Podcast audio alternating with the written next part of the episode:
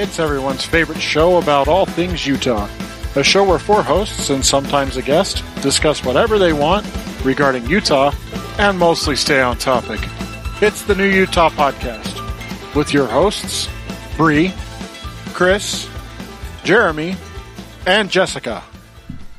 Episode two oh nine. I like it. You like that one better? You guys didn't get but to I'm hear it. I'm not the defender of all, all things woman anymore. Oh, no, wow. I could add that back in. You clearly thought the mostly stay on topic part was funny because you laughed during it. That part's funny. That's I got to edit that out. So that's good. The laughter part. I don't want people to know that we're laughing at our own intro. Although we just discussed it. So, so it's all right. No, that's good. I like it. It's a little better. I did some voice modulation. like, I played around with it for a while, and I finally just gave up because I did it after the show last week. With your, your Barry White voice. No, nope. I made it more Barry White. more Barry White. I got it real deep once, and it was bad. It sounded... Didn't sound good. It's like a demon announcing us, which is kind of cool in its own right, but not what the intent Not quite was. What we're after. So we're starting a little bit late for a couple of reasons. Uh, one, Jess is going... Well, but he knows that we're late. That's true. Jess is going to join us uh, here shortly. Do now. Um, but... I, I have to tell the story because it's fresh on my mind. So I went to the Asian market, um, which I will I want to do, and I like to experiment with the various ramen.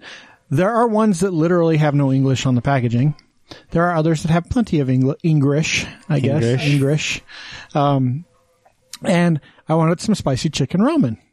And you have to understand, if you've ever been to the Asian superstore on like thirty-third and State, there are six million different types of ramen, and five point nine million of those are spicy chicken.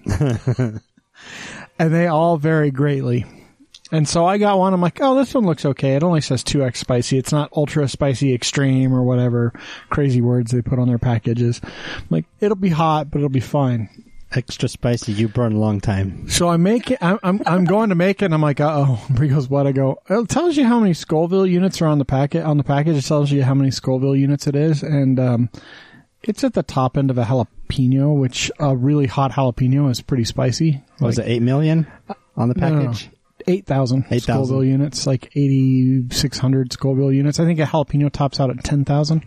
So just shy of eating a whole jalapeno straight? Of eating the hottest of jalapenos. Because keep in mind, the jalapeno oh, Scoville true, scale vary. is pretty pretty wide. Uh, I'll look it up real quick. Jalapeno Scoville. I can't type. This is entertaining for the people listening. Not entertaining for me. So, uh, jalapeno. Um, you know it's a jalapeno, right? Jalapeno.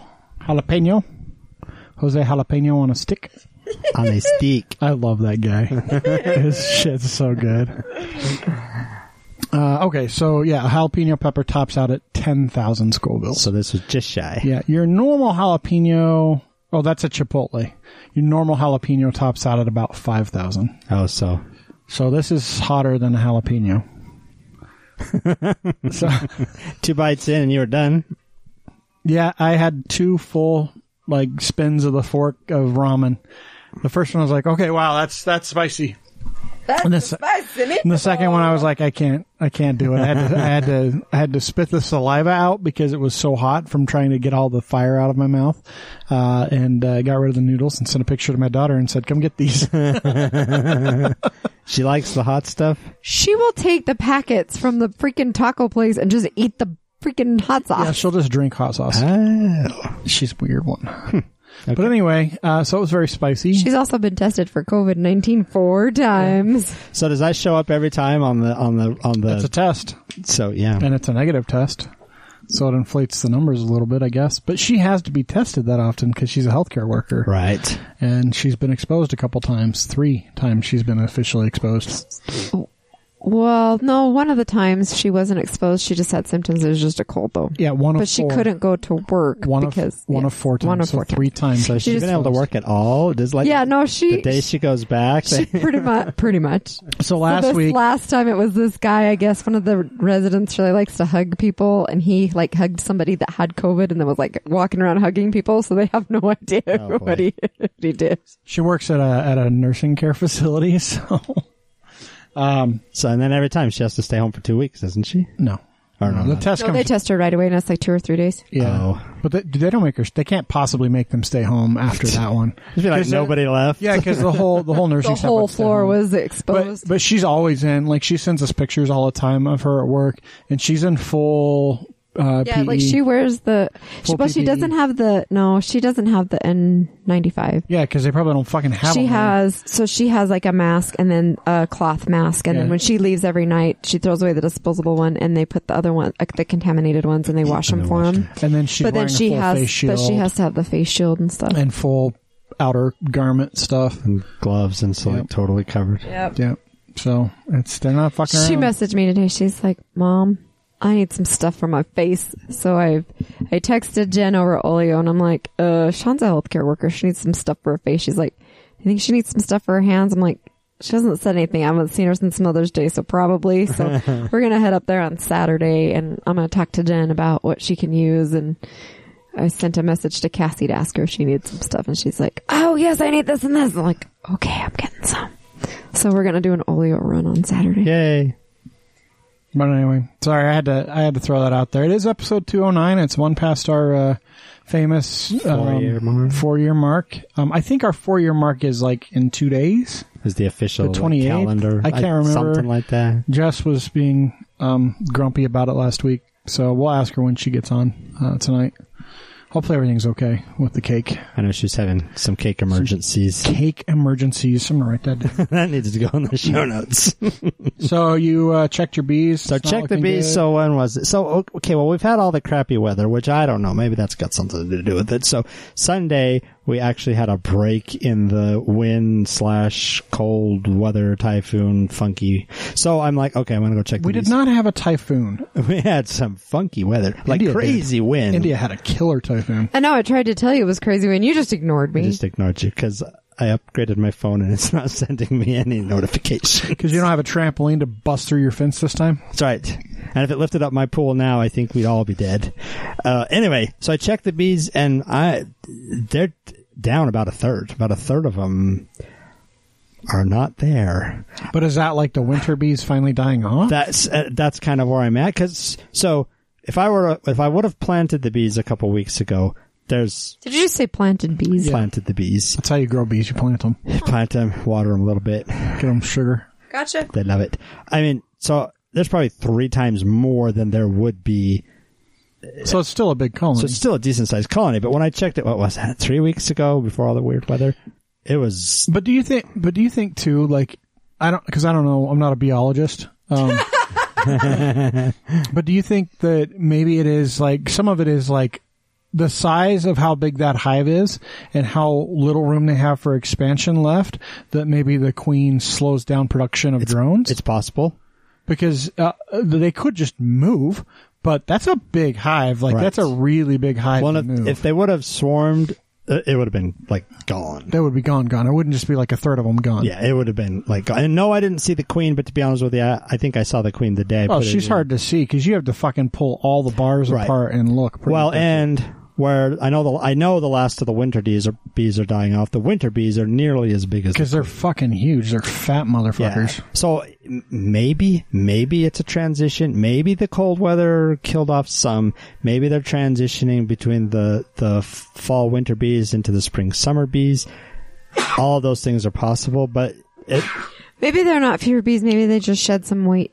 Maybe, but. The honey production, the way it was going, has like stopped. So there's the same amount of honey that was in it before, but they haven't done any. So they're not making a bunch of new stuff beyond that. So I'm maybe they're shifting into baby making, and I don't know. I, I guess know. We'll find out. That's uh, that only time will tell, right? Because you don't. We were we've told been told many times that you you don't actually do anything when you beekeep. You just kind of observe. Yeah. Basically. You give them a place to live and you kind of try to guide, but really you don't have any control. Right. So, and, and there were, I mean, there weren't dead bees all around, which when they got attacked a couple yeah. years ago, there was thousands of dead bees all around. So there wasn't that. If, if they would have swarmed, they all would have been gone. So uh, all I can do is just keep an eye on. I'll check them again in another week or two and see where we're at. Murder hornets. Maybe you should give them an extra marshmallow. Murder hornets. Murder hornets. Those things are massive. Dude, I've seen a couple of those that people have caught now. Holy shit, they're freakishly large. Yeah. Very scary. Like, I would not want to see that in no. the wild. It's like, you know how there's like a regular fly, like a house fly, and then the horse fly, those and you're like, fatties. Holy shit, the horse fly is scary as mm-hmm. a fly. You're like, I don't want that thing on me, and they bite and they hurt. They buzz. But a murder hornet, that's bigger. That's like a that's like a double-size hornet or a triple-size hornet. They're like borderline dragonfly size. Now my nose is all runny, and like I've been sneezing from that damn spicy Roman. Jesus, that was brutal. Got the um, Rona. Also, uh, this weekend, uh, had a long weekend. I took Friday off, and we had Monday off. Um, did not go anywhere. Take that back. I went to the super the Asian supermarket. Yeah. But I really didn't go anywhere. Like, that was about it. That was the extent of, of my outdoor activities. Um, well, out of the house activities. I you you keep correcting yourself. Yeah, well, that's all right. Because I did spend a lot of time outdoor. Basically, all Saturday and Sunday I was outside in the backyard. No, just part of Sunday. But uh, I was putting up lattice, which I thought was like, oh, I'll just knock this out in an afternoon. Fuck, that took a day and a half, a full day and a half to do. Cutting it, sizing it. Yeah, the the framing was, was kind oh, of a yeah, pain yeah, in the yeah. ass, and then cutting the lattice properly for, if anyone's been to my house, um, the add-ons that have been done were, over the years. They've not all been um, to code. Yeah, or, or proper. Like, a lot of corners cut probably in some of them.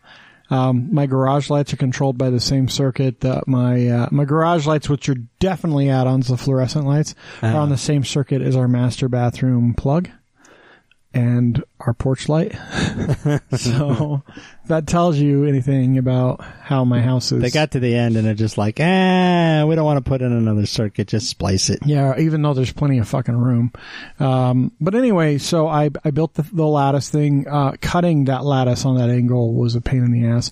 I actually am looking forward to doing the whole thing in lattice now.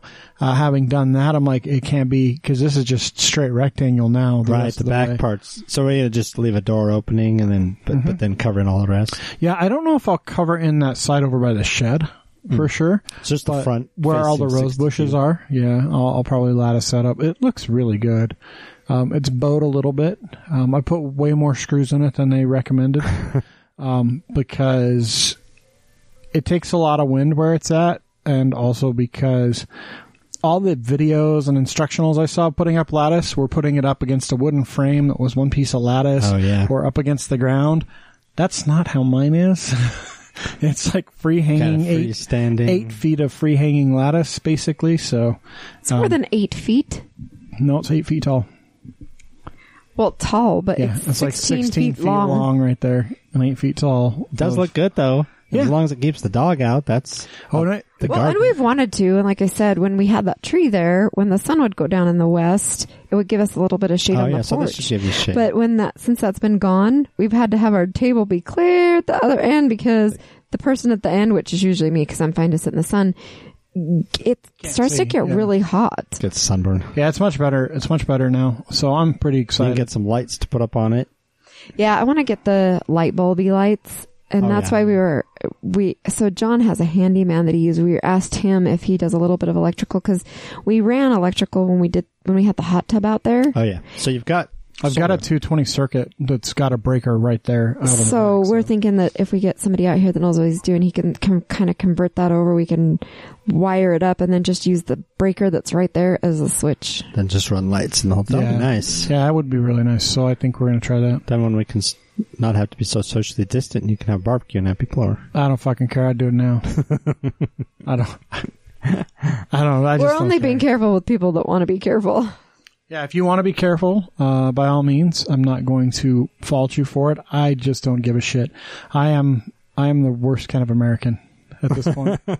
Amer- we'll talk about it. Uh, America's kind of failing at uh, COVID. Should we talk about COVID first? Let's do it. We're Until, already we're already going down that road. I don't know if it's Jess's favorite subject, to be honest, so it might be worth talking about um, before she gets on, on the program. Um, I, I didn't want to talk about it a ton. Uh, I specifically wanted to talk about it because I was I was reading a few articles. I'm trying to stay away from a lot of COVID news, so I'm I'm glad the rest of the news that we're talking about is not really COVID related so much. Um, but I was reading some articles, um, and really the, the, the because there's so much data now, um, and the U S is about to hit a milestone. I don't know if we've hit it yet or not. Um, there's I didn't print the articles because they're too long, um, so you'll have to pull them up on your devices. Um, but uh, because the Because the U S is about to hit one hundred thousand, I was going to look and see if we cross that threshold yet. Um, it's going to happen. It's, it's just a matter of when. Um, cause we're like, what are we at? Like nine eighty something, nine hundred eighty thousand. Yeah. Let me look and see what the current total is. Uh, nearly a hundred thousand. I don't know. We'll hit it. We're just under it. Uh, we'll hit it in the next few days, probably based on current rates. Um, But I was curious um, how that compares to other pandemics that have happened. So what the fuck? Oh, my God. Hold on. Open. The first day you opened. I bet it's C N N. Hold on. Yep, fucking C N N. That was nice. Every time C N N, dude, they autoplay all their shit. It's the worst site.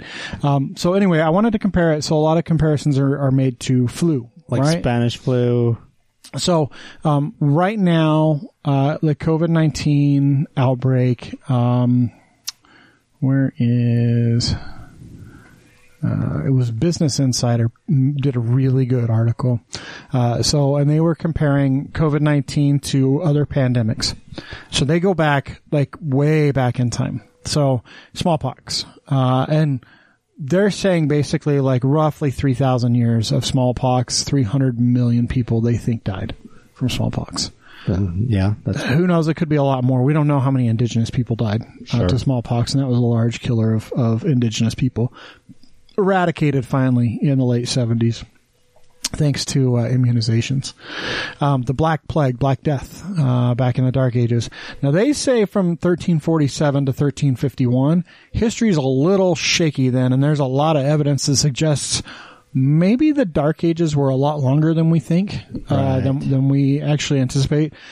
But that was massive. Like two hundred twenty-five million plus people was like, what, a third of the world's population yeah, at the time? Yeah, at that time. Yeah, that was significant. That, that's the, and th- those are super estimated numbers, right? Because right. we don't really know.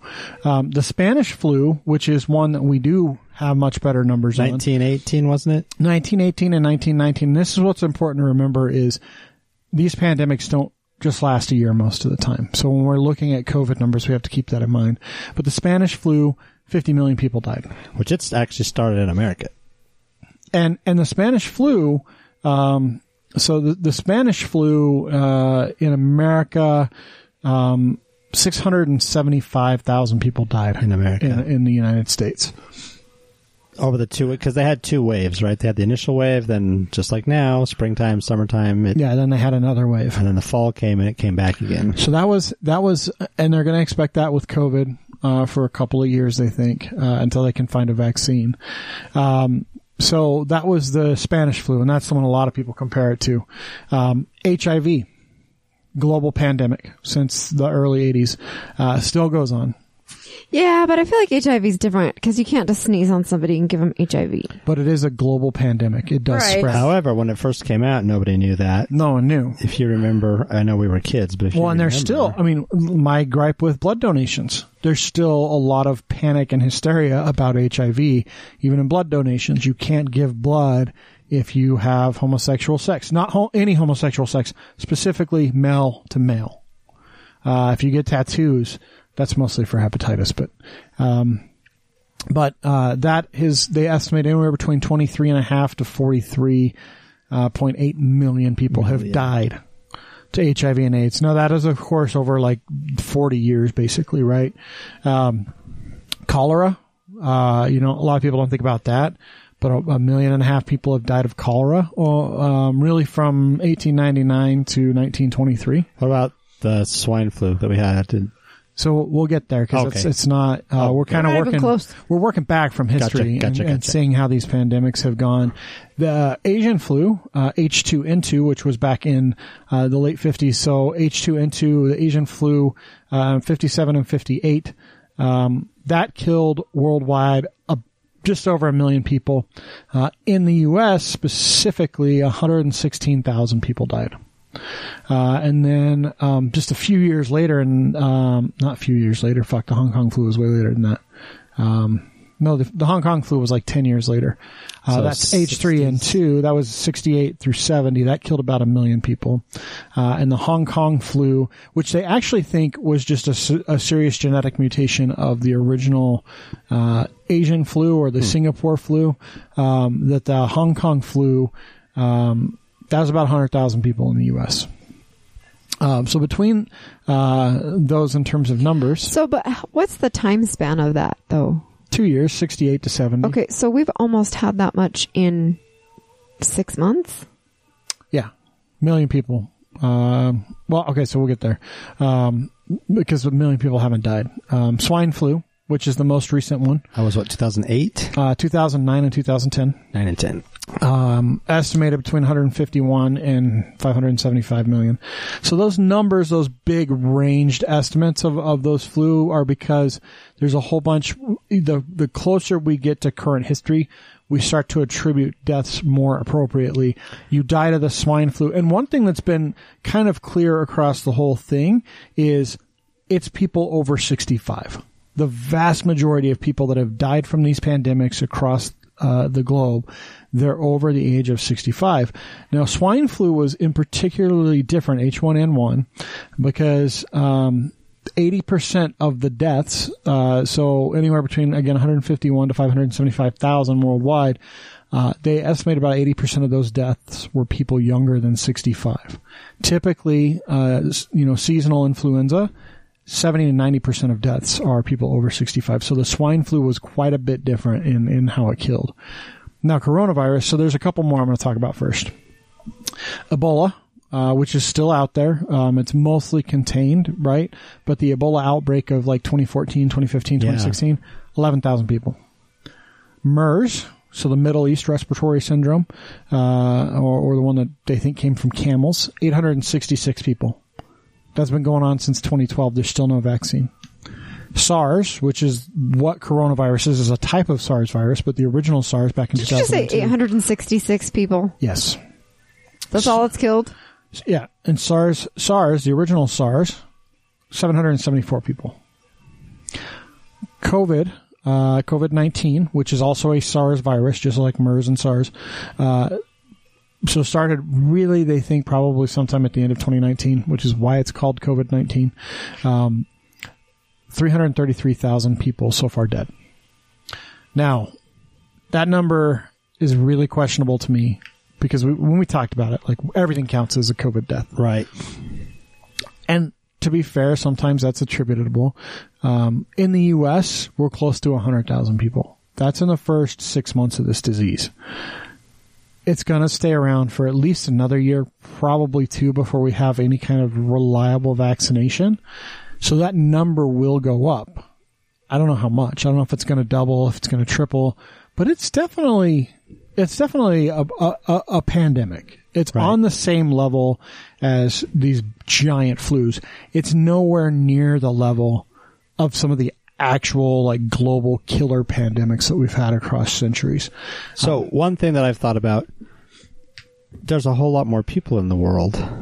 So it just, and they're closer together. Play, of, playing the game of percentages, you're, you're going to have more, but, but it'd be interesting to see a comparison. So one hundred thousand now, but what yeah, would it be nice to know was, was, the Black Plague ten percent, and is this right. twenty percent? Well, it's a little tougher to tell when you get to like the Black Plague because of when it was. Yeah. Um, but well, I know, but I get what Jeremy's saying yeah, because just, like if you eat a pound of food and I eat a pound of food, it's going to be different because you're bigger than I am. So you call me fat? No, I just said you're bigger. Jeremy's bigger than I am too.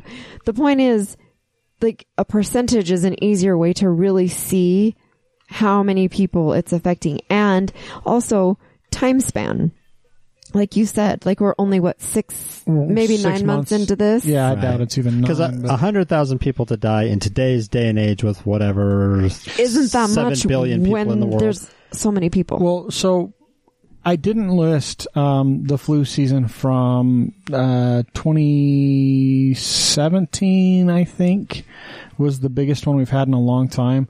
Uh, in the U S, so this is according to the C D C, in the U S, sixty-one thousand people died in the twenty seventeen twenty eighteen flu season, so just two years ago.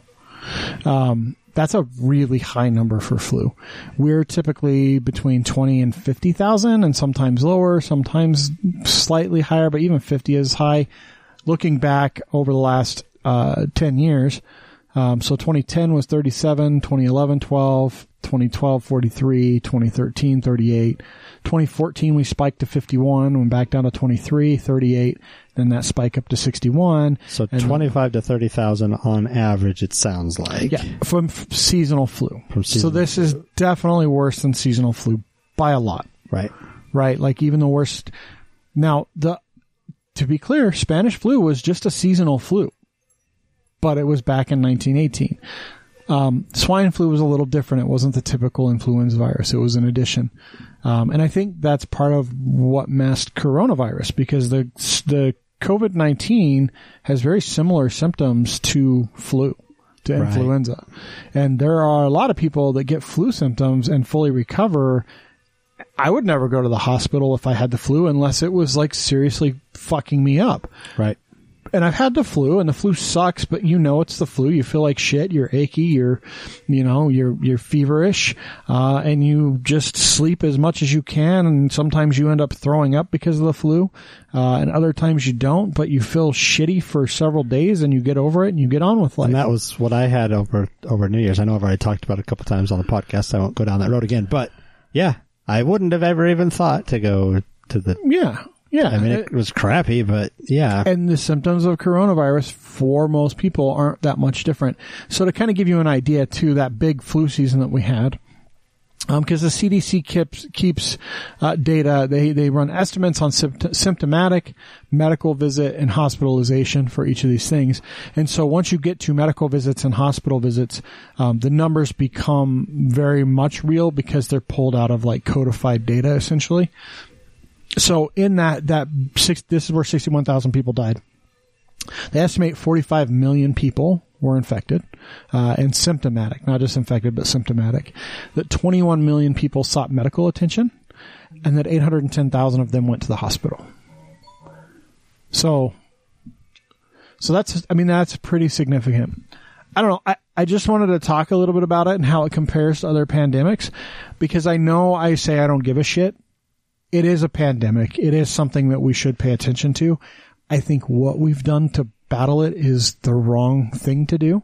I think destroying the economy, and look, I'm I'm not ever going to say we should put lives or the economy before lives, but I think there's a level where when you do so much damage economically to a country, to the world, um, you're going to create a situation where you do more harm than if you would have let the people die that would normally die, because you will have more people die from extreme poverty, from, from, from job loss, from things like that than would have died from the pandemic potentially. And that's hard to gauge because who knows, right? Yeah. We're dealing with two completely unknown trajectories. And so it's a matter of choosing what you think is right. Um, so like I said, I try to be cautious when I go out for other people. I wear a mask when I'm out in public. I wear a mask when I have to go to my office. Um, but I still spend time with my friends. I still live my life. I'm, I'm very conscious of, you know, when I go to the store, I don't go to the store every day. I used to go to the store on the way home to pick up stuff to make dinner because yeah. I like using fresh things. Um, I don't do that right now. Or the same way we try to limit it to one to two shopping trips a week. Yeah. I try to go once a week. Uh, I tried once every two weeks and I almost made it, but, uh, once a week really is what I try to, to, to strive for. And I try to combine all my trips. So if I'm going to go out, I do everything the same day, um, in, in an effort to limit my exposure and everyone else's exposure, because I understand that, you know, what I do definitely affects those other people. Um, but I think at the end of the day, you know, it's not one size fits all. What works in Italy right. doesn't work in New York, doesn't necessarily work in Utah. Right. And so I think our government has done a better job than most. Our Utah government. I think so. I think they've done a better job at recognizing where Utah is, um, giving local municipalities a little bit more control, um, and, and how Utah is. And I think we've done a much better job here. I still think the knee-jerk reaction to close everything down for a month and a half was really, really devastating. And I think we're going to see those effects for a long time. So that's all we'll say about that. All right. Uh, Jess is with us now. Finally. Jess, you made it. Hooray. I did. Yeah. Emergency averted? Or oh, emergency yeah. handled? What's it yep. called? Mischief managed? Yeah, there you go. Definitely no mischief. Did you mischief. need an incident mischief. management? Go ahead. Mischief eludes fun. True. Did, did you have an incident management vehicle come to your house? We saw... So there was drove, an incident management vehicle, trailer, and truck all driving down the road. Whoa. I know. That's, that's Alec, heavy. Just before five. There was a bunch of uh, motorbikes doing a big ride behind my house this weekend. Oh, they're so loud. Loud. loud. Yeah. yeah, they're very loud. I like watching them, though, if I can if I can catch them, because I can see them just plain as day out of the kitchen window. So, um, how was your weekend, Jess? It was long. Uh, it was Ish. Probably not. Busy. Yeah. I ended up taking a vacation day yesterday, so I had some stuff to do. It was a, kind of a bust, but the rest of the weekend was good. That's good. What'd you do, Jess? Um, I went to went on an adventure to a place called the Devil's Playground. Oh. And it's not a strip bar, right? No. No, no it is literally a, in the middle of nowhere, northern, northwest Utah. Yeah, yeah, yeah. Um, I know where that's at. It uh, it has three entrances, and we missed the first two. uh, but it, actually, it actually worked out in our favor, um, going in the back way. I actually would go in that way every time, I think. It's like um, a pain in the ass to get to, though, right? Because it's like – because you have to, like – Go you can't even the- see it from the road, like at all. Like there, it's so enclosed in the hills that yeah, you, you can basically either have to go to Idaho or to Nevada and cut back in, don't you? No, you can. You just go through Tremonton. So you take um, eighty-four um, to thirty. Yeah. Uh, and, and that's then basically Idaho, by the way. That's like five miles from the Idaho well, border. We- We did go to Idaho. We went up to Malad and visited. Um, Kelly had his shop open again. Oh, yeah, that's um, right. Again. How, how did his first one do? Did he say? Did he do pretty good? It, he, yeah, he said it went really well. Good. So we came down through, like, middle of nowhere Idaho, and we drove through a town, actually, that I was like, I wonder how this town got its name. And actually, it was my great-great-grandfather that the town is named after. So. Oh, really? That's cool. Yeah, it's really cool. Is that Devil's uh, Playground was, like a bunch of like sand sculptures and shit? No, it's oh. all it's called marbleite or um, gran- granite, granite something. Hold on, and I'll tell you. I can't explain it as well as the Utah Geological Society does, but it's pretty much amazing, and it's. It's it's not like – I'm sure if you cut into the granite, it would be like your granite countertops, but the outside of it is like really crumbly. Um, and like uh, it's like thirty-five million years old. And crazy. these these rocks, like over time, there has like the physical and chemical wearing of them have created just these incredible shapes. Like you feel like on another planet. It's, I mean, I know Southern Utah is cool, but this is like nothing else in Utah. This is amazing. Uh, like I saw pictures of it when my friend and I decided to go on our adventure, but like when you're there, you're just like, this is unreal. And we had the whole, there's, it's like, I think it's ten square miles, so it's like two hundred acres of land, and the one area that has the most of them, we were in there by ourselves for probably two hours before anybody else wow. came in. It was probably a good mile or so long. Like Is that one of those areas where they've been doing that Mars trial stuff, or no? Am I thinking the wrong area? No, I think that's I think that's like further like out deserty, gotcha. Like Dugwick deserty, or further south. I don't yeah. know though. Yeah. Anyway, not, so not it so just much was the like, Great Salt Lake Desert, but like the, the South Dugway, like West Desert, yeah, yeah. And it was like we would have the the sun tunnels. Um, that yeah, I was gonna say they're right out there, right? Ish. They're they're, they're another thirty minutes west. Well, we ain't that far out well, there. Like literally, if you look, the only way to get there, I you know. have to go around the Great Salt Lake, either. From the, uh, you have to go way out west past yes. it and come back around, or you have to go way north above it and come down. Right. And there's right. really nothing else out there. Hmm. No, there isn't. There's not amenities. Um, there were like fifth wheelers out there, but they like there's nothing. If you were at a camp, you're like peeing in a tree, like you do, which we did. But um, it, should, it, can yeah, you see Bree's like, face? It's just like. It just was so awesome. And I think we went on like a really perfect day because it was, it had snowed on the mountains here. I don't know if you've already talked about that on Saturday, and it was raining. But by the time that we got there, it was just cloudy. It was a bit windy. So we're like, if you could see my face, it's like all red from the sun and from windburn. But it was, it was so cool. We went to, besides just to see it, to also Rockhound.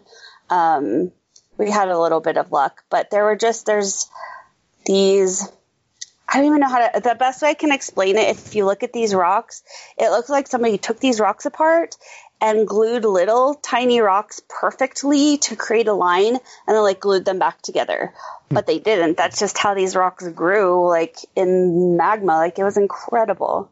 Liquid hot magma. Magma. It's probably like bubbles or something. So it's on the Utah so, side though, right? It's yeah, part it's of in Utah. Utah. It's in Yeah. It's in the it's in the northwestern corner of Utah where literally nothing exists. Yeah, it's literally yeah, it is. It's nothing, and it's all like animals Utah. Don't even live there.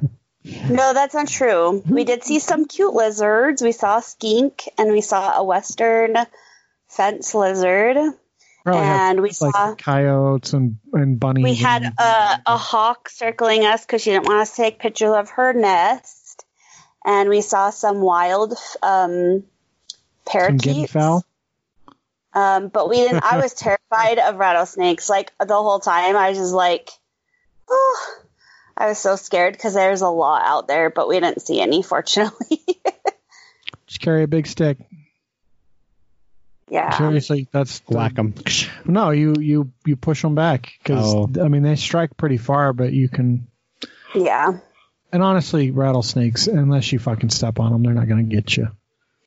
Well, and it would be really, it actually would be pretty easy too through some of the stuff that you walk through here. Like we were in like almost as tall as me sagebrush, so oh, yeah, it's part of it. And so yeah, it would have been very easy to step on one, but we were careful. So that sounds like fun. That's cool. I don't remember what else I did. I mean, that's pretty memorable. Did you eat ramen that was so spicy your fucking lips lit up on fire? Did what? Because I did that. I had some spicy ramen earlier. That was Chris's ramen? Week. Yeah, like spicy like ramen, super spicy ramen, like eight thousand Scoville ramen. We did go to Sills in Layton, which is like a little trucker like breakfast place. Yeah. We, it was we pretty to, good. Mark and Brandy live up right by Sills, and we go to Sills all the time when we go visit them. They must live by my friend then, but yeah, they they live yeah. right on Main Street in Layton. They live kind of behind the one of the car dealerships that's there by the freeway.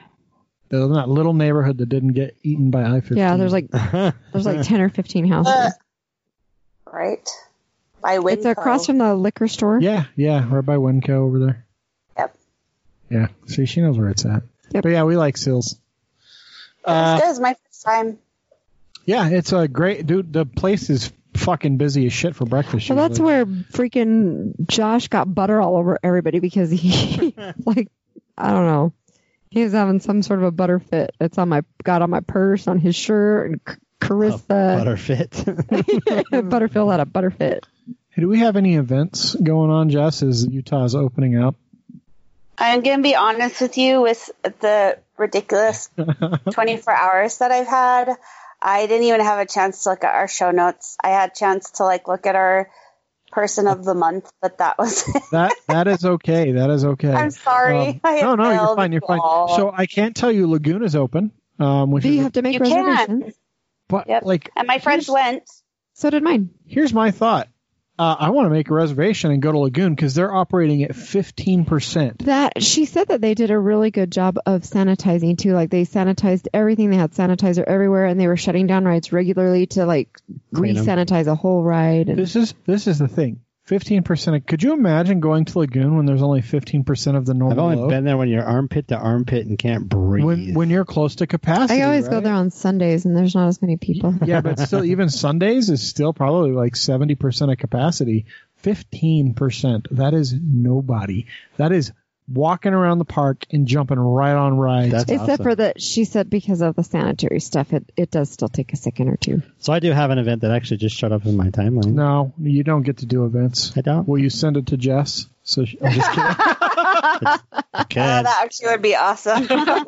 So this Saturday, May thirtieth at ten p.m., Riverton, South Jordan, West Jordan are doing a fireworks show. Uh, as a frontline salute to all the frontline workers. Oh, and it's also for graduation, too. I, and for graduation. It'll be a fifteen-minute show, and you should be able to see it from any of those cities. I'm looking really quick for where it's... And I'll tell you, while you're looking, people who are losing their mind that they could be spending this money elsewhere, the company that makes the fireworks is local and have decided to put this on. So calm your tits. So they can do whatever they want.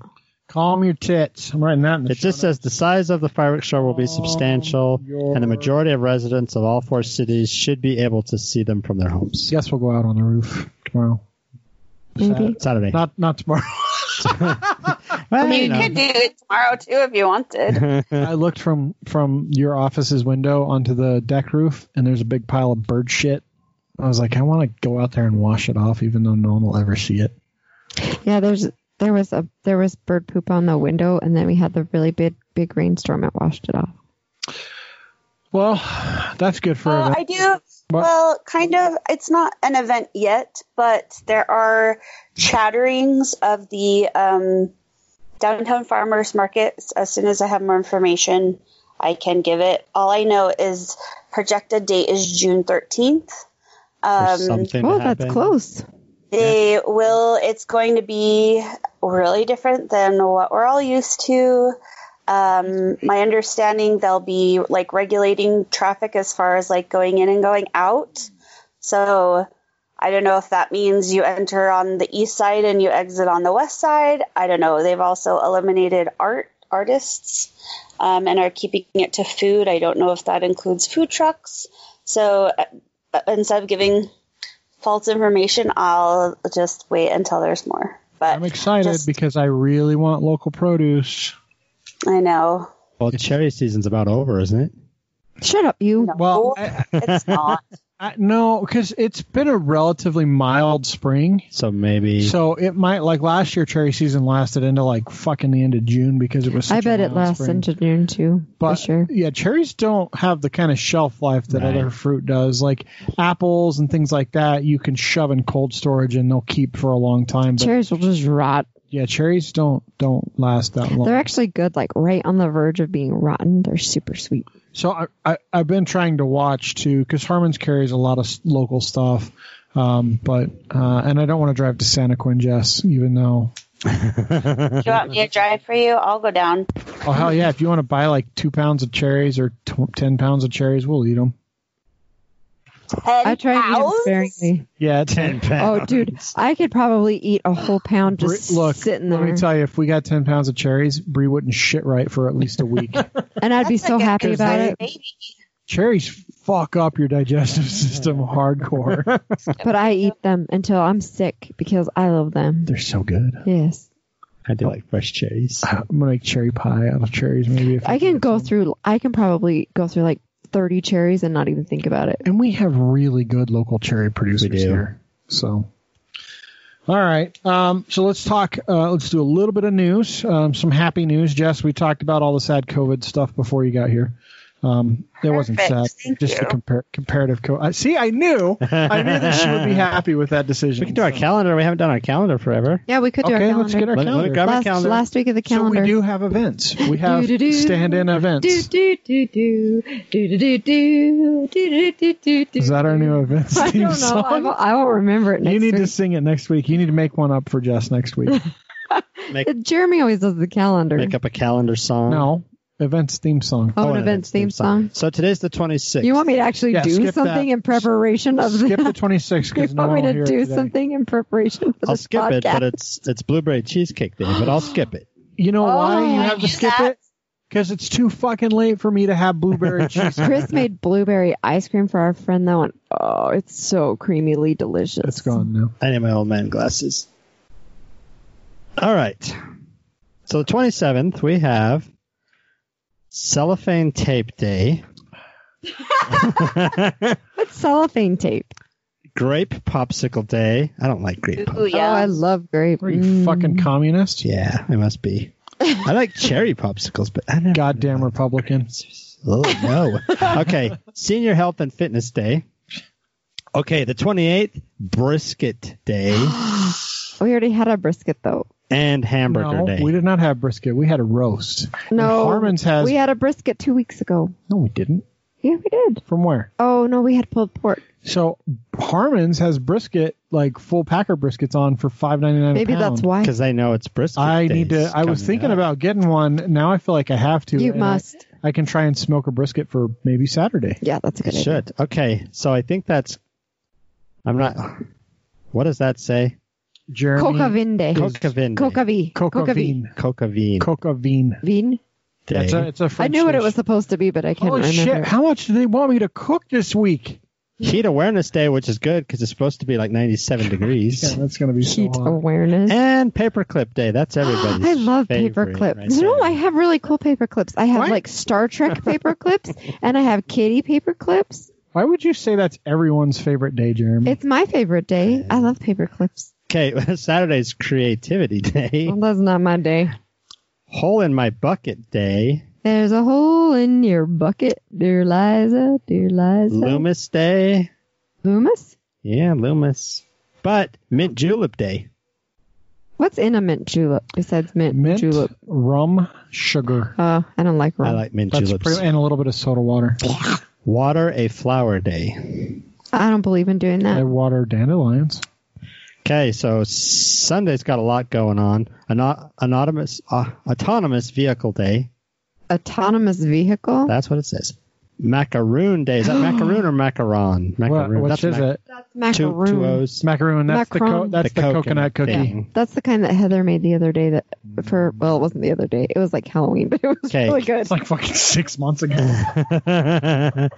They were Nec- good. Nectarizing Facilities Awareness Day. They're just making crap up.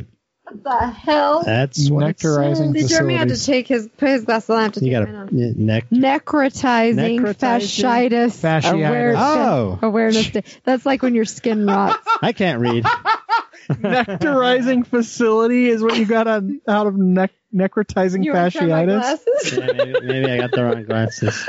What did I'm just trying to think of what a nectarizing facility is. Is that where idea. they they juice like? I was thinking like bees or well, something. Well, I was thinking like you know how you can get like Hansen makes like apricot nectar. Oh, which is really good if you have morning sickness. Like I was thinking like like I'm a facility kidding. that made. Apricot nectar. Maybe. I'm writing that down. Nectarizing. Nectarizing facilities. facilities. uh, Save Your Hearing Day. Oh, mine's gone already. Too late. Smile Day. What if I don't want to smile? Speak in Sentences Day. That's fucking Chris, Trump is out. Chris has a hard time with and speaking in sentences. Believe this. Sometimes. Believe it or not, it's Utah Day. What? Oh my gosh, so the thirty-first. What day? The thirty-first? May thirty-first is Utah Day. All right. Okay, now he has to turn the page because we got to switch to June. Month, he's, he's just going to put it up as June now. I sure will. um, Go Barefoot Day. So this is next Monday. That's hazelnut, Jeremy. Yeah. Hazelnut. Yes, hazelnut. Go hazelnut day. Heimlich go Maneuver barefoot. Day because when you're eating that hazelnut cake. Nail Polish Day. Yeah, it's for polishing your nails after you get the Heimlich. Pen Pal Day, so write a letter. No. Say Something Nice Day, and World Reef Awareness Day. Uh, that second to last one's really hard. Say something nice day. That's next Tuesday, right? That's next Monday. All you have oh, to okay. do is just count so what you talk Tuesday? to when you so talk to the dog. Next Tuesday, and then we'll be done. Bubba Day. Bubba, Bubba Day? Day. Leaving the office early day. That's if I, next if Tuesday. I bring you guys Bubba Gum on Tuesday. Rocky Road Day. Okay, you guys want some homemade Rocky Road ice cream Tuesday? Sure. And rotisserie chicken day, so we can get Ooh, dinner and so stop by Sam's Club. Sam's Club rotisserie chicken's the bomb. And there you have it. There's our day ofs. All right, that was the events. Necrotizing fasciitis. No, necro- nectarizing facility. I think Jeremy needs to check his reading glasses. I think Jeremy needs to learn how to read. I don't think it's his glasses. No, fault. Jeremy just has trouble spelling, and now we know why. Because I can't see. I'm getting old. All right, let's talk about some, some... I like how you put yours on and I take mine off, though. Let's talk about some interesting Utah news. Um, so this just came out uh, today, I think, right? The boat thing? Yesterday. Yeah, so uh, on the Great Salt Lake, um, they found so a, uh, a capsized boat um, that they think was in the sand of the Great Salt Lake for over one hundred years. I bet you it was the whaling boat. Yeah, where they, they deposited the whales. Yes. Maybe there's dead whale um, bodies in it. But it's it's from the it's from the crazy windstorm that we had. Um, oh, it, it basically it up. turned up enough of the sand that this boat became visible. Um, so that's just fucking bonkers, right? That they're able to. I mean, I, I keep remembering that the Great Salt Lake is only an average depth of thirty feet. Yeah, like that's not very much to, for a boat to sink. Like, where the fuck does it go? Well, and it's receded. thirty feet's deep for me. Over the last one hundred years, though, it's receded quite a bit. A ton, so yeah. It would have been so, deeper at the time, but still. Yeah. Well, and where it was at was probably in the sand close to the shore. And right. It got blown off and, you know, the sand blew it. But that's kind of cool to yeah. see a one hundred-year-old shipwreck come out of the, the sand like that. Um, also, uh, so we talked about this a little bit during the legislative session.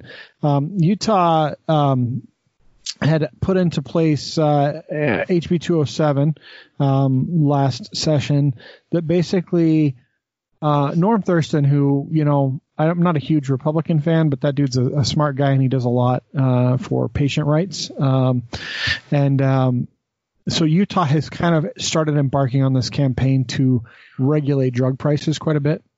Uh, and um diabetes, in particular insulin, has become a, a hot topic, um, a lot like EpiPens, for example. Uh, insulin prices, just because drug manufacturers are cocksuckers, um, not good ones either, like cock eaters, basically.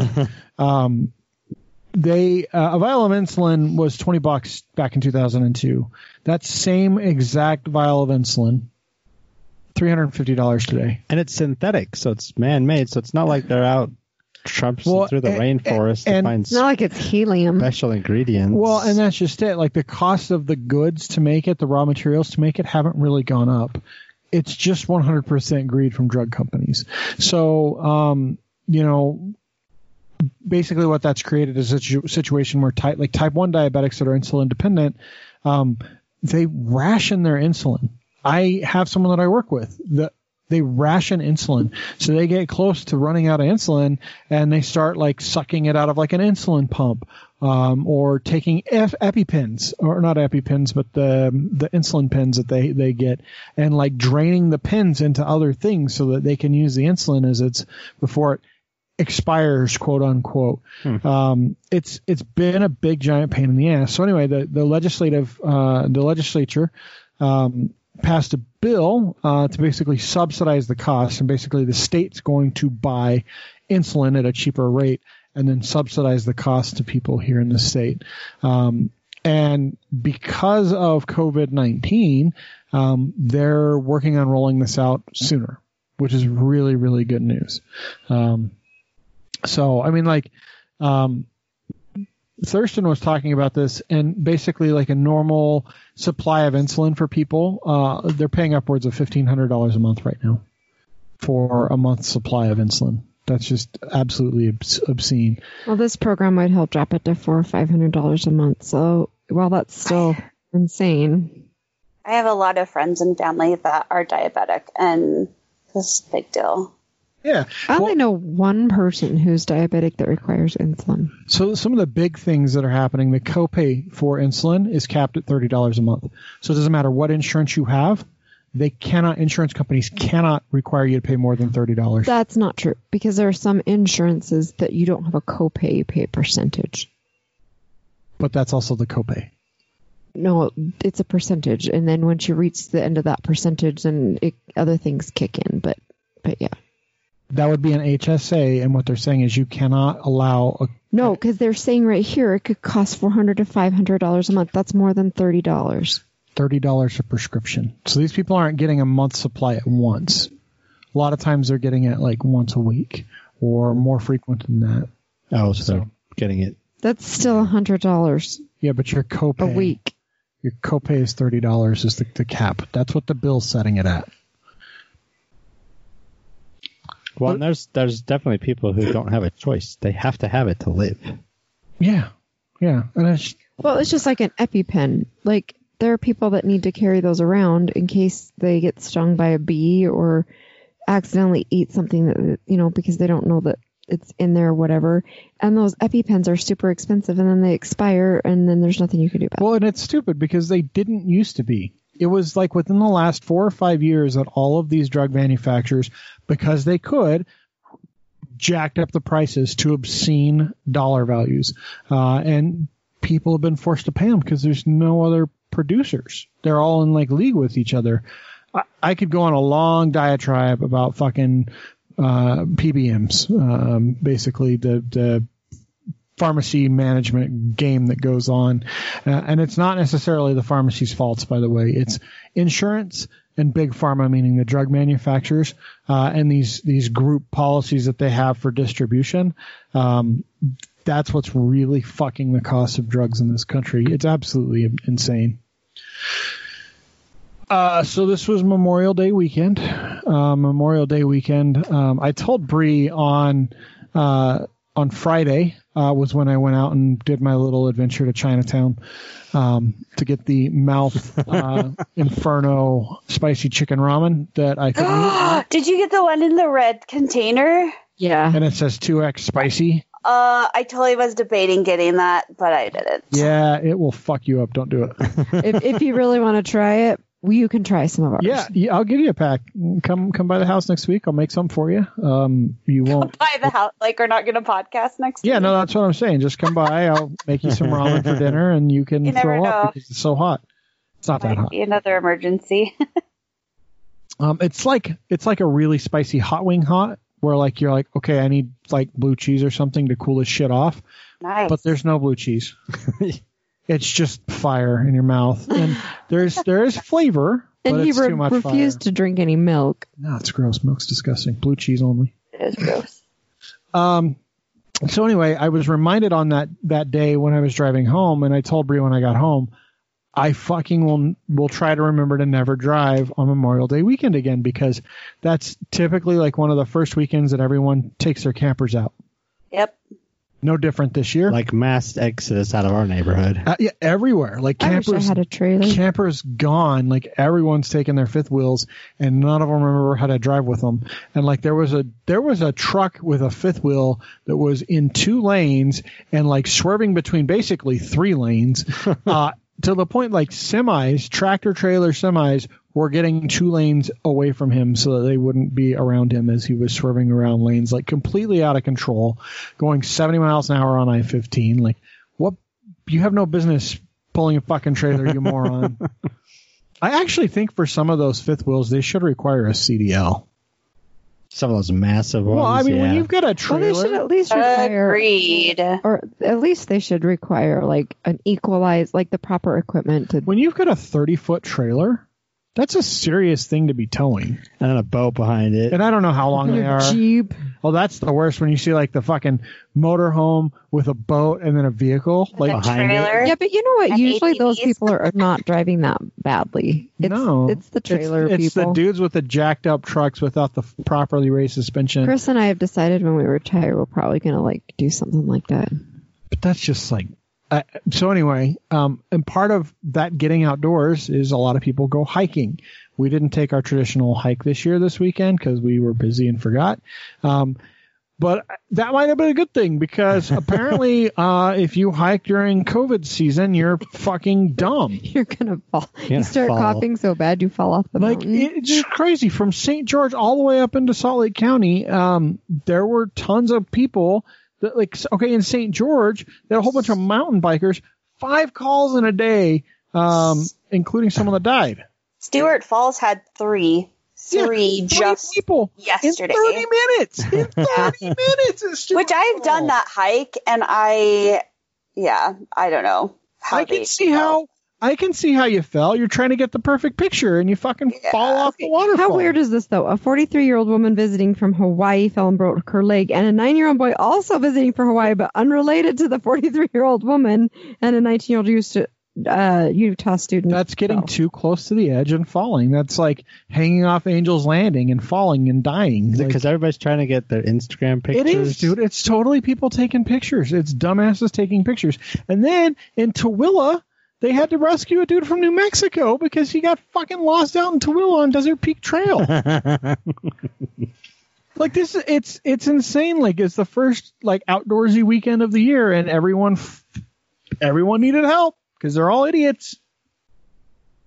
Oh, man, I could not believe that when I read all those stories. The, the guy from Tooele that got lost in Tooele, they told him they would come find him in the morning. They didn't have to sleep tonight, so he checked in every hour, but his phone finally died at five a.m. Dumbass. Just, just, I'm just going to keep calling once an hour to make sure they're still coming. Hey, I'm still out here. Yeah, yeah we and, know. Yeah, we know, dude. We're not coming until the morning. We can't find you at night. An okay. hour later.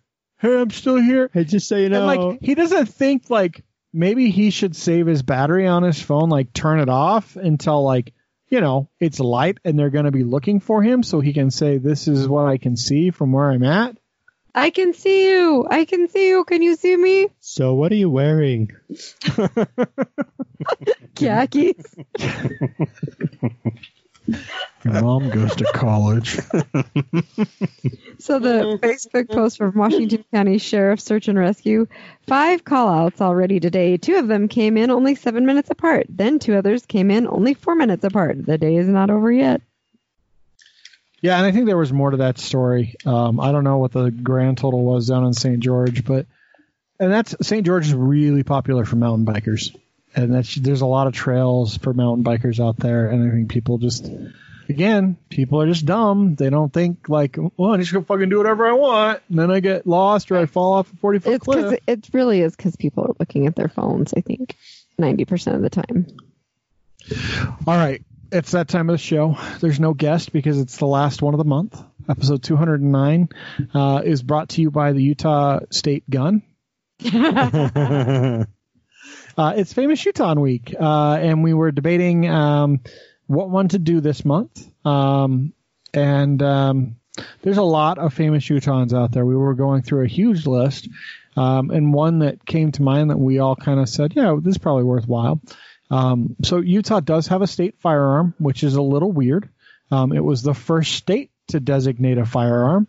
Um, and we talked about that a few times on the show. Um, we talked about, we talked about all the weird state things that we have. Um, but it's the, it's the Browning Model M nineteen eleven, uh, or nineteen eleven, which is still in manufacture today. It is a gun that for basically the entire last century, um, the M nineteen eleven means it was designed and first manufactured in nineteen eleven. nineteen eleven. Uh, and it is a, uh, a, a repeating action, um, handgun. Uh, and that same gun was used basically for the entire last century by police force, by, uh, military si- as, as a sidearm. Like it is a, when you picture like a regular handgun, that's the, that's the Browning Model M nineteen eleven, right? That's the handgun that you see. We all joked about it, about, oh, Utah has to fucking have a handgun as a state gun. Like, we have to have a state gun. But Browning is a really famous person from, from Utah. It's a well-known name in firearms. Uh, it's synonymous with a lot of stuff. So we thought we would do John Browning. Um, John Moses Browning. And, and John Browning is actually the one that is the most famous of the Brownings uh, for Browning firearms, but it actually started with his dad. It was a family business. That's four generations of Browning. Yeah. That's right. It goes all the way back to eighteen twenty-four, so like two hundred years ago. Jonathan Browning, which was John Browning's dad, um, he apprentices uh, at a gun shop in uh, Nashville and decides to not get paid to learn how to make hand-forged gun barrels. And keeping in mind, and we kind of talked about this a little bit before the show, back then they were all muzzle load, so black powder, basically. So that's well, that's the type of gun... And that's the most important part of the gun back then, right, is the barrel, because that's where everything gets loaded into. Right. So uh, so he starts making guns, basically. Um, like in the eighteen thirties, um, he actually develops the, uh, the – Yeah, the first muzzle-loading repeating rifle. I'd love to see that. I'm so really curious like a multi-shot like. rotating cylinder. Um So, oh, and he started the percussion cap. Oh yeah, well. yeah, yeah. So back then, like it was all basically like the old school, like muzzle loading flintlock style stuff. Mm-hmm. And then he created the percussion cap, which instead of being a spark that ignites a ball, like a bunch of powder, all the powder is contained in that cap. Yep. And so you just throw the cap in, throw the ball in, and then ignite the cap, which was revolutionary.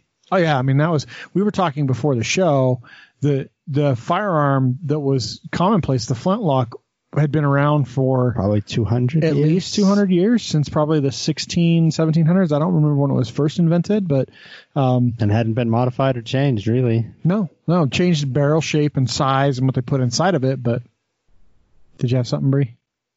Uh, I was just trying to find a picture for Jeremy, and I found out somebody else had. Uh, done a repeating firearm, but I'm not sure if it was muzzle loading in sixteen forty-five. The Colt Kolthoff gunsmiths. Kolthoff gunsmiths. Hmm. Interesting. In Copenhagen. Interesting. So at some point, uh, then Jonathan Browning um, does what every good Mormon did in the eighteen forties, and moves his family. From uh, someplace, I think it was Quincy, into Nauvoo. Right, Quincy. So one one little bit of information that was just kind of interesting is a cool piece of information. He was he was the justice of the peace in Quincy, Illinois, and on several occasions, a then little known lawyer named Abraham Lincoln would travel through the area and would stay overnight with the Browning family. That's kind of cool. That's kind of cool. So, and then in eighteen forty-six, as uh, the Mormons get kicked out of Illinois and Missouri and get forced west, um, he picks up his family and moves west. And uh, it, it should be noted he had three wives, I think. Uh, John Brown, Jonathan Browning, um, I know, like unbelievable number of kids. so, so when they were uh, when they were the War of Mexico was going on. The U S Army came to the Mormons and recruited a number of them to be part of what was known as the Mormon Battalion. And he actually uh, volunteered, but Brigham Young held him back because he wanted to, to keep him to arm the Mormons. Yeah, because the Mormons had to, you know, slaughter Native Americans in and Utah Territory. When you have what's going to be the most famous gunmaker ever in existence, yeah. you don't want to let that go. No, no. I mean, and definitely Brigham Young uh, had plenty of uh, plenty of people he wanted dead. So well, and since he talked to God, I'm sure God told him he should keep. Seriously, though, that's a big that's a big deal because this guy, instead of going off to fight a war, um, this guy is allowed to continue to design and make guns and, and have a family and live to. A he had ten kids.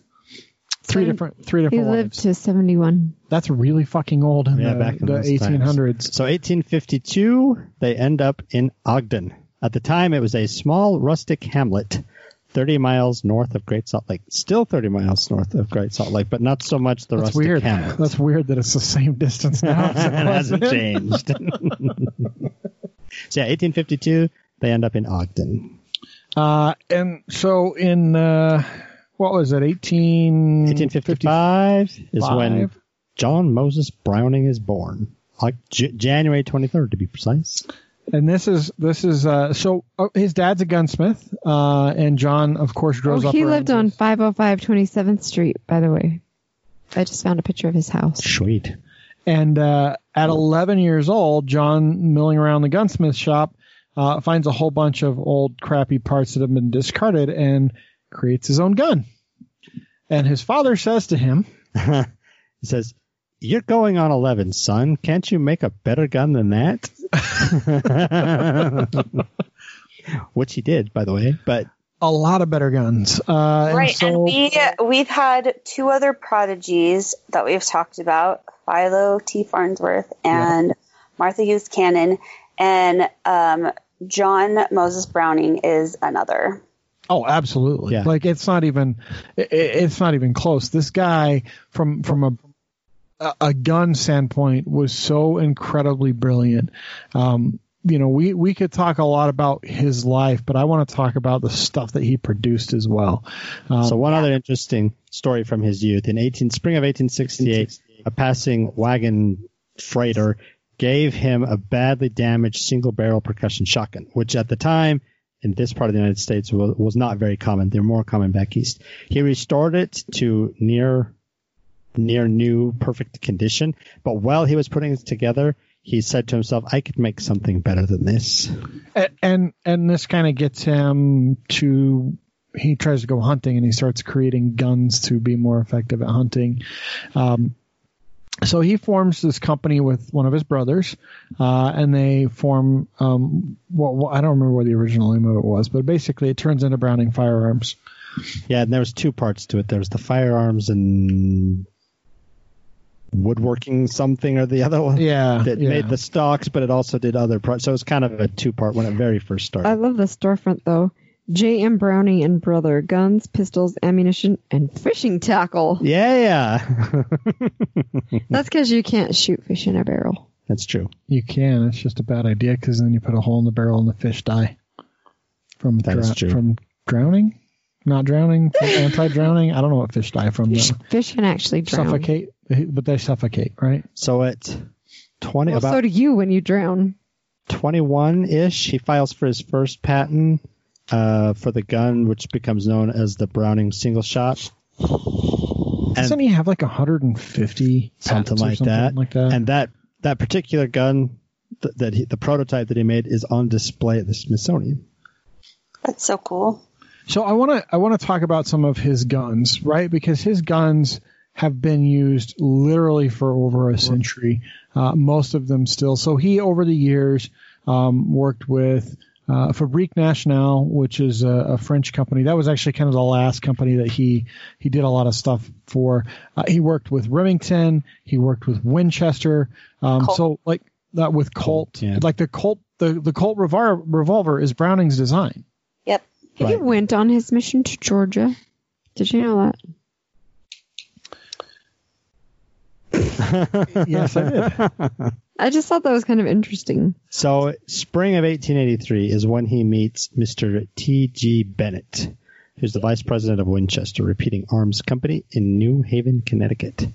Uh, and he takes uh, a pro- the, the prototype of his Browning single-shot rifle and... Oh, no, no, no, I take that back. I take that back. Mister Bennett saw uh, uh, the the single-shot rifle uh-huh. and got on a train and came out to Ogden and met with uh, the Browning boys and told them, so this, this is the very first time they got together, he said that he would strike a deal for eight thousand dollars to come up with a new gun, uh, and they They began work immediately, and that's kind of where it began. So spring of eighteen eighty-three, he teams up with Winchester. And really, as we're going through the research, like the best guns ever created by Winchester were all, they were all his. All came through him. They, they all came through him. So he he designed, okay, the single-shot rifle. And when Winchester, when you think of Winchester rifles, you think of that that it's it's a lever action repeating rifle, right? You crack the lever and fire another round, right? Mm-hmm. That's that's that's Browning's, right? The what is it? The nineteen there's or the, the eighteen eighty-six, the, I think, is the one. Yeah, eighteen eighty-five, eighteen eighty-six. Then there's an eighteen eighty-nine and an eighteen ninety-two. We're all different versions of the Winchester, but I want to say it's the eighteen eighty-nine. Yeah, one of them is still is basically the made one today. that yeah that when you think of a Winchester, that's what you think of, and it's it's all him. It's all things. It's all from his parts and things he created. Yeah, and and he just and like untold numbers. Like there's no not even a way to actually tell how many of those have been made. They're still made today, uh, essentially, uh, and and sold today. Um, there's uh, the, the thing that. The, one of the things that he did was create basically the cartridge, right? The the, right. the bullet cartridge. So when we think of modern day bullets, we think of uh, a metal jacket, typically a metal sleeve that has the gunpowder and the charge and everything in there, and then the projectiles on top of that and sealed in place. And so part of him designing that was he also designed the auto-repeating mechanism that we see in just about every gun today. So when you think of a handgun like a like the the M nineteen eleven um, or a Glock or a, you know a, a, Colt revolver. a Colt revolver, well not the Colt revolver necessarily, but like the Desert Eagles, um, any of the bolt action uh, type of handguns where you fire a bullet, the explosion causes the lever to kick back, eject the cartridge, and then load a new cartridge into the chamber. That's Browning's design. Almost every handgun, automatic rifle, semi-automatic rifle, all come from that design. And eighteen eighty-nine is when he came up with it. And and it is twenty twenty, and that is still the main purveyor design of guns. He designed some of the most groundbreaking machine guns. Right, that were um, used. So the the the the, what, the main one that he came up with. He came up with at the very end of World War One, so didn't see action in World War One, but it went through World War Two, Korea, Vietnam. The same design that he came up with.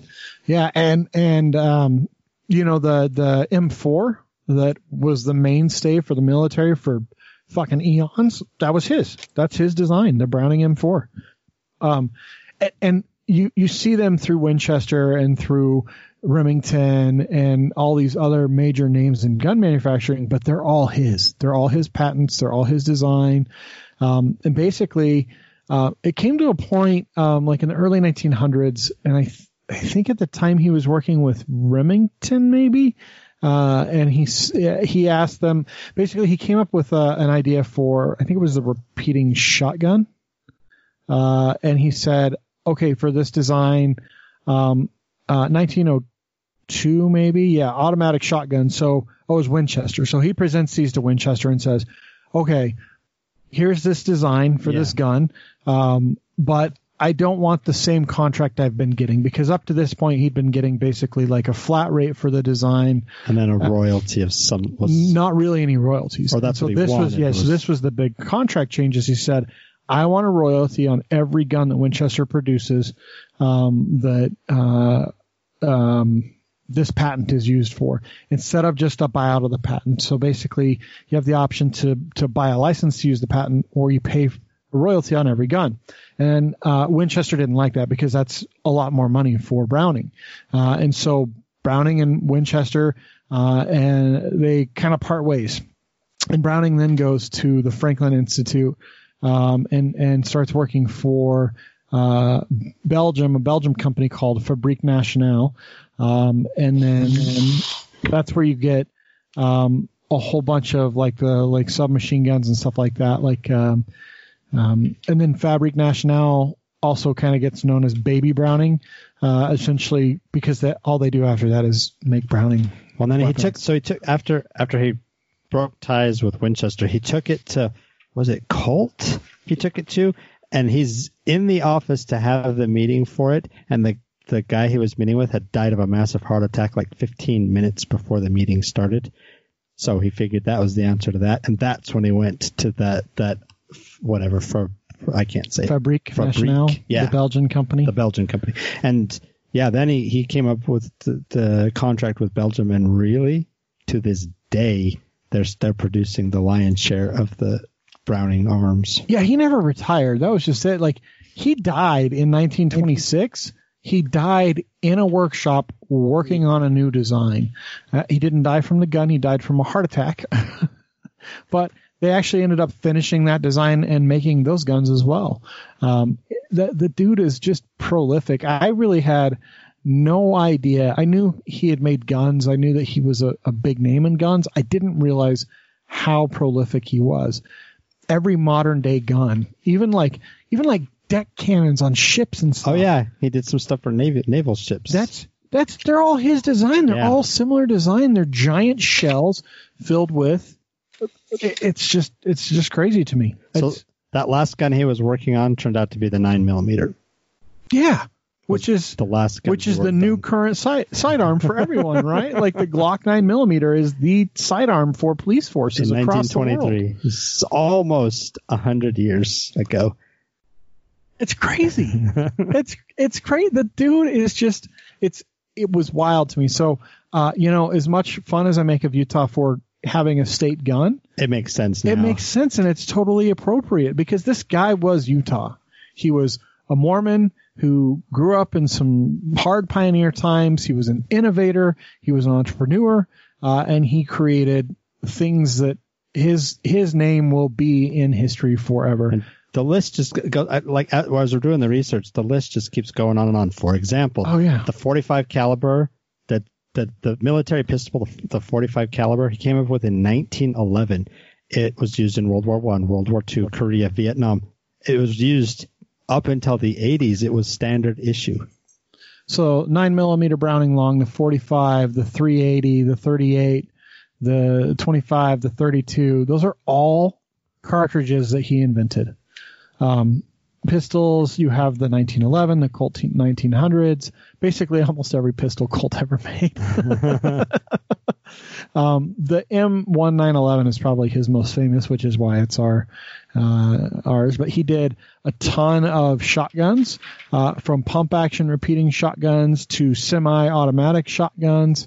Um, the fifty caliber machine gun was him. Yep, fifty cal machine gun was him. Rifles, we talked about all the Winchester rifles. Uh, he did the twenty-two semi-automatic rifle. Um, they did the uh, M four, the automatic uh, machine gun, basically the handheld M fours. Um, let's see, dude, he has so many patents. It's not even. It's it's really hard. The list is extensive. And just, I mean, so if you sit back and think about it, for him to. However he did it, whatever his process was, to think it through and go, well, if I take this piece of metal, I do this to it, I add this hole here, and I add that mechanism here, now I've created a new gun. Yeah, and it's not like he went to school for engineering. I don't think he went to school for anything. No. I mean, he was making guns at eleven years old. He didn't have to go to school. He just had a penchant for it. He just picked it up, and it was just in him to make guns. Now, I'm not the biggest gun fan. I mean, I like guns, but no, it's you're not. It's not the gun that you're not a fan of. No, it is. There are some guns I'm not a fan of at all. But guns, guns are designed with one purpose. They're designed to kill. Whether it's a person or an animal, they're designed to kill. I don't know that Browning was thinking about killing people when he was designing guns. I think he was thinking about well, shooting. Well, yeah, and in the late eighteen hundreds.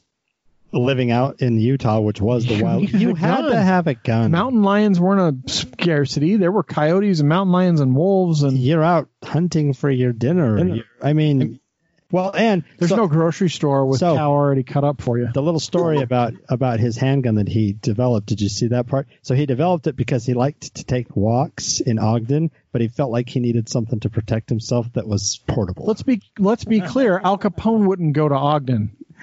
So, so yeah, Ogden was a rough place, uh, and the, the West in general was a rough place. And Utahns, uh, we love our guns because we kill people with them um, in massacres. Um, oh.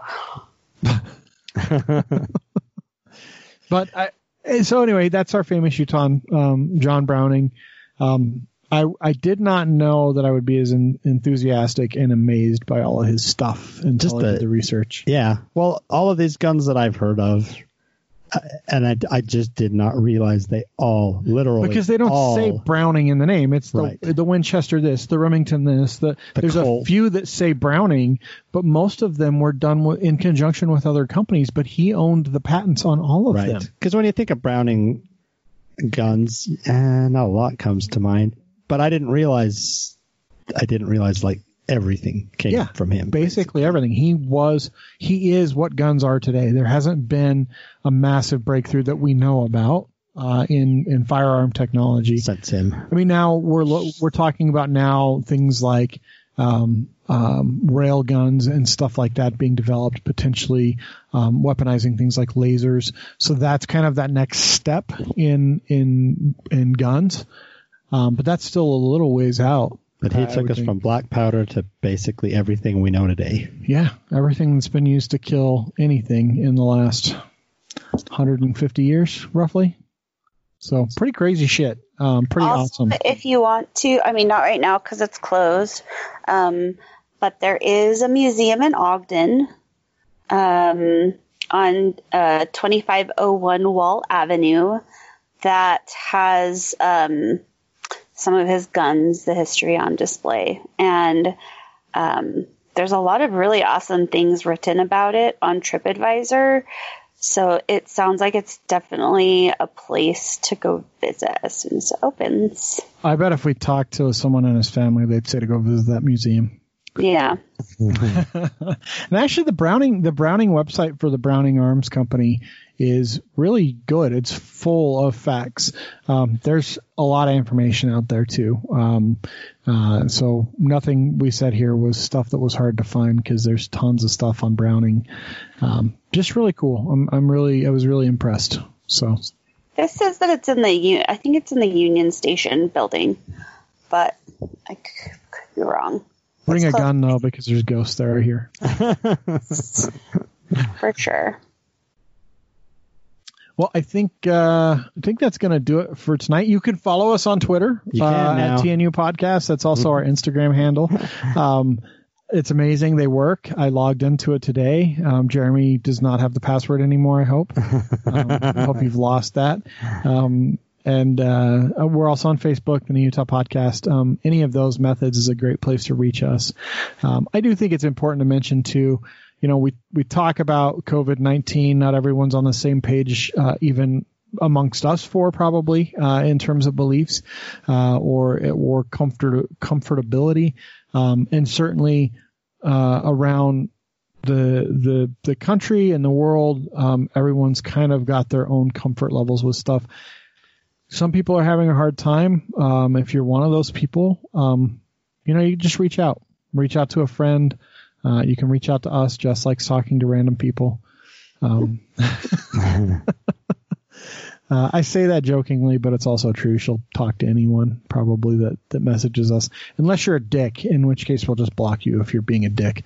Um, but uh, it, I think it's just important because I think – that's something we forget is, is everyone is very isolated. Even in Utah, there are still people that are incredibly isolated.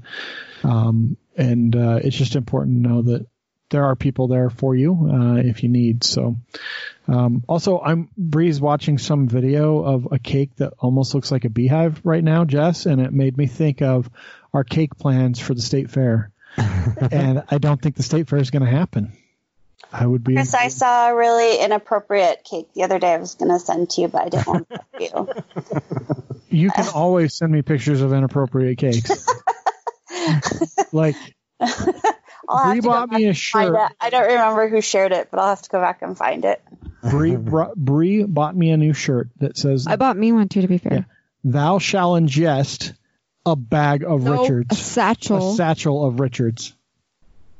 That's, it says it better than that. No, thou shall ingest a satchel of Richards. I have a Mewling Quim shirt. It is a bee. What?